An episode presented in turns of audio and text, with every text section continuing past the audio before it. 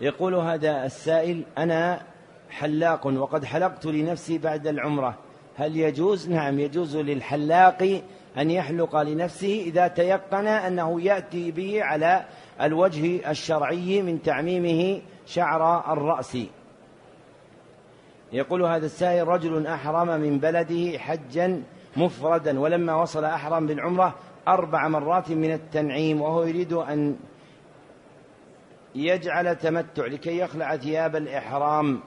فماذا يفعل؟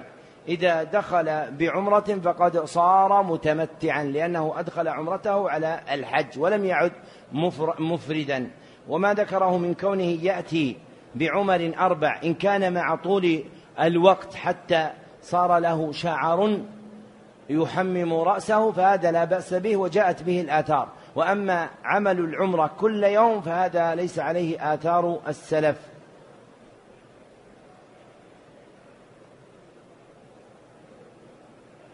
يقول هذا في تفسير سورة الفاتحة ذكرتم أن معنى غير المغضوب عليهم هم النصارى هم اليهود ولا الضالين هم النصارى. سألني نصراني وما الدليل عندكم على أن المعنى المذكور في الآية هم اليهود والنصارى.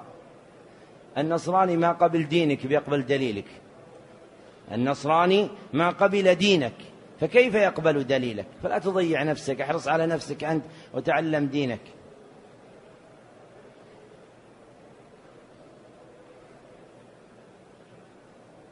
يقول هل قراءة آمن الرسول وسورة الإخلاص والمعوذتين بعد الصلوات لم يرد فيه دليل أما الأول فنعم لم يرد فيه دليل وهو قراءة آخر سورة البقرة. فهذه وردت في حديث أبي مسعود البدري الأنصاري رضي الله عنه في الصحيحين من قرأ آخر آيتين من سورة البقرة في ليلة كفتاه فهما تقرآن متى؟ بعد غروب الشمس وليس مما يقرأ بعد الصلوات. وأما المعوذتين والإخلاص فرويت فيها أحاديث. أشهرها حديث عبد الله بن خبيب ومن أهل العلم من يحسنه والأشبه أنه حديث شاذ لا يصح وأن المحفوظ فيه حديث عقبة بن عامر في صحيح مسلم أن النبي صلى الله عليه وسلم قال أنزلت علي الليلة سورتان لم يتعوذ بمثلهن قل أعوذ برب الفلق وقل أعوذ برب الناس. ومن أهل العلم من يحسن الأحاديث الواردة في قراءة المعوذتين خاصة. وأما سورة الإخلاص فقليل منهم. وإذا عمل الإنسان متبعا لمن يؤخذ بقوله في علم الحديث فلا شيء في ذلك. والأمر واسع لأنه ذكر لله. لكن من أحب أن يعرف ما انتهى إليه النظر فيما يثبت من ذلك فهو الذي ذكرناه. يقول هل حذف أداة النداء يا يكون أبلغ لقرب المنادى يعني في ذكر يا ذا الجلال والإكرام أنه يقول تباركت ذا الجلال والإكرام. هذا الذي ذكره صحيح. فإن حذف النداء أداة النداء يكون للقرب وهو الواقع في نداء الأنبياء. فالأنبياء كانوا يقولون ربنا وربي ولا يذكرون أداة النداء. وقد ذكر الشاطبي في كتاب الموافقات أن ذلك لما يفيد من قرب الله سبحانه وتعالى فإن يا أداة لنداء البعيد والله سبحانه وتعالى قريب فوقع دعاء الأنبياء على هذا وهذا حسن باعتبار المعنى لكن المقصود في الأذكار أيضا تكثير الأجور بتكثير المباني فهذا المأخذ أظهر في الترجيح من المأخذ الذي أشار إليه السائل. يقول دخلت مكة بدون إحرام من الميقات وعلي دم فهل يجوز أن أدفع مبلغ من المال بدلا من الذبح؟ الجواب إن كان يقصد أن دم الواجب هذا الذي تركه وهو الإحرام من الميقات يدفع مالا إلى جهة معتمدة من ولي الأمر ليذبحوا عنه الدم الواجب فهذا جائز فإنه ينيبهم ويوكلهم في ذلك ويعلمهم بأنه دم واجب. وإن كان يريد بذلك أنه يدفع مالا للفقراء والمساكين فلا فإنه وقت شرعا بكونه يذبح دما لا يدفع مالا. ومما ينبه إليه المسلمون أن شعائر الإسلام لا تستبدل بغيرها. فما شاع بأخرة أن الشريعة الفلانية والشعيرة الظاهرة تجعل شيئا آخر وإن قال به بعض الفقهاء فهذا مأخذ يخالف مقاصد الإسلام. فإن الله سبحانه وتعالى لما جعل بيننا شعائر ظاهرة للدين يراد منها إبقاء الدين ثابتا في نفوسنا.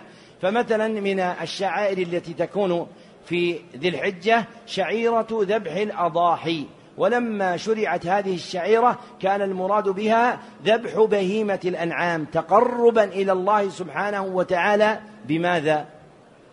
بإيش في الأضحية نتقرب؟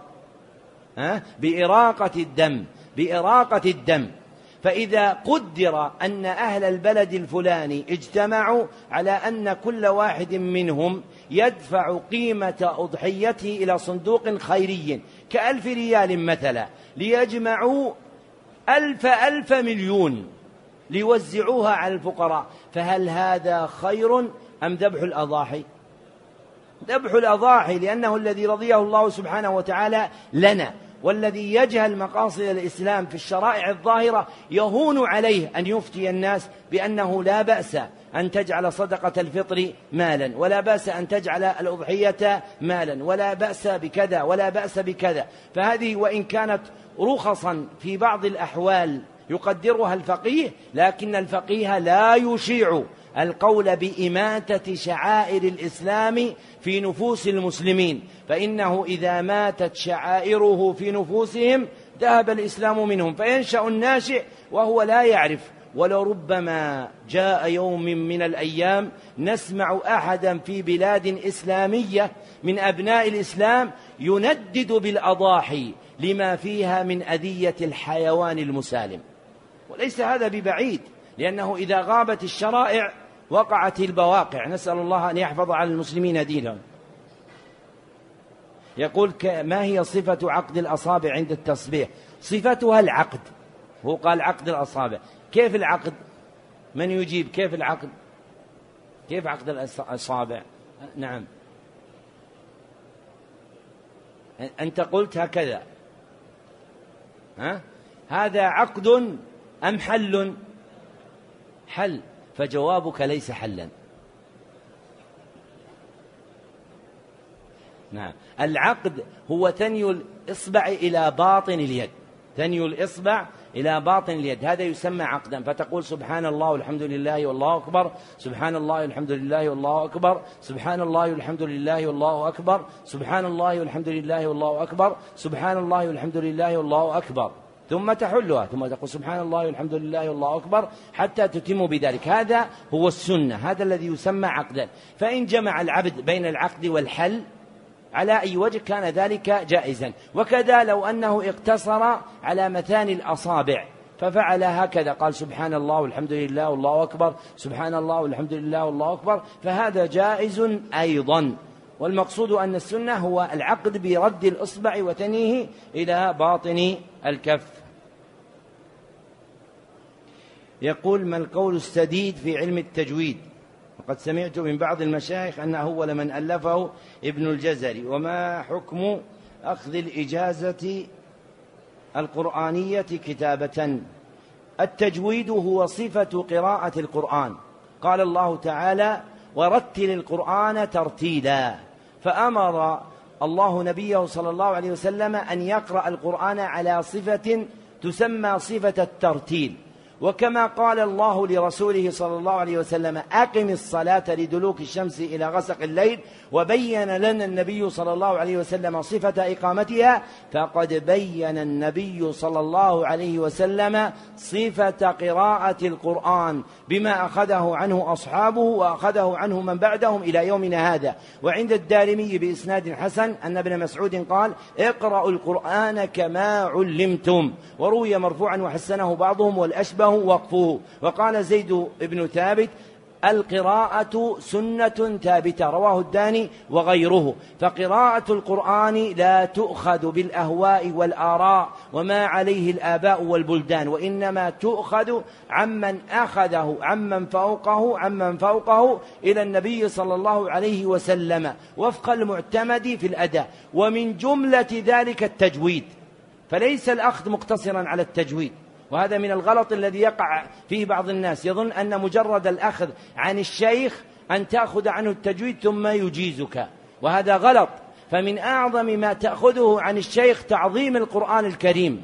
وأن تعرف أن القرآن كلام الله. ولذلك أول باب في أخذ القرآن أن تعلم أن القرآن كلام الله. ولما صار بأخرة أناس يتلقون القرآن حصرا على التجويد صرت ترى منهم أحوالا مشينة. لا تليق بحق آخذ القرآن الحق الذي الأخذ الذي ينبغي أن يكون عليه. فالمقصود أن القرآن الكريم يقرأ بهذه الصفة التي منها التجويد. التي منها التجويد. فهذا هو الذي ثبت بذلك. وأما غيره فليس ثابتا. ولذلك لو أن إنسانا أراد أن يقرأ مثلا سورة الشرح فقال ألف لام ميم. نشرح لك صدرك. صواب ولا غير صواب؟ ها ما الجواب؟ غير صواب. طيب قلنا يا أخي مكتوبة كذا زي البقرة زي سورة البقرة. القرآن ما يؤخذ من المصحف يؤخذ بالتلقي عمن أخذه إلى النبي صلى الله عليه وسلم وأيضا يؤخذ بطريقته بدون تكلف. فقراءة القرآن مثل البياض والسواد فالبياض إذا إذا زاد صار برصا فلا يمدح ولا يحمد فينبغي للعبد أن يسير سيرا, سيرا وسطا. وهذه طريقة أهل العلم والفضل أنهم بين الغالين والمفرطين. وأما قوله أول من ألفه ابن الجزري فهذا جهل بالغ إذ ألف الناس قبل ابن الجزري بمئات السنين في بمئات السنين في ذلك فيحرص الإنسان على ذلك. وأما أخذ الإجازة فهذا حسن سواء كانت كتابة أو كانت ملفوظة. المقصود أن تحرص على تلقي القرآن على الوجه الصحيح. أما يأخذ إجازة ويأتي ويقرأ إياك نعبد وإياك نستعين. هذا ما يجوز أن يقرأ هكذا. كم ياء قرأ هذا؟ كم ياء قرأ نستعين؟ كم فيها ياء؟ ياء واحدة. وفيها إما القصر وإما التوسط وإما المد لأنها عرض السكون. لكن يأتي الإنسان ويضع عدة ياءات هذا لو معه إجازة ما تنفعه. ليس المقصود بالإجازة أن تقول أنا قرأت عن الشيخ فلاني المقصود أن تقرأ القرآن كما قرأه الرسول صلى الله عليه وسلم. فرجل يقرأه كذلك لا إجازة معه خير من ملء الأرض. ممن معهم إجازات ويقرؤون القرآن على غير ما قرأه النبي صلى الله عليه وسلم. وهذا آخر ما تيسر من الإجابة ولقاؤنا غدا إن شاء الله تعالى بعد صلاة الفجر. هذه أجبنا عليها. بعد صلاة الفجر في كتاب إيش؟ الحث على اجتماع المسلمين. وفق الله الجميع ما يحب الحمد لله رب العالمين وصلى الله وسلم على عبد رسول محمد وآله وصحبه أجمعين.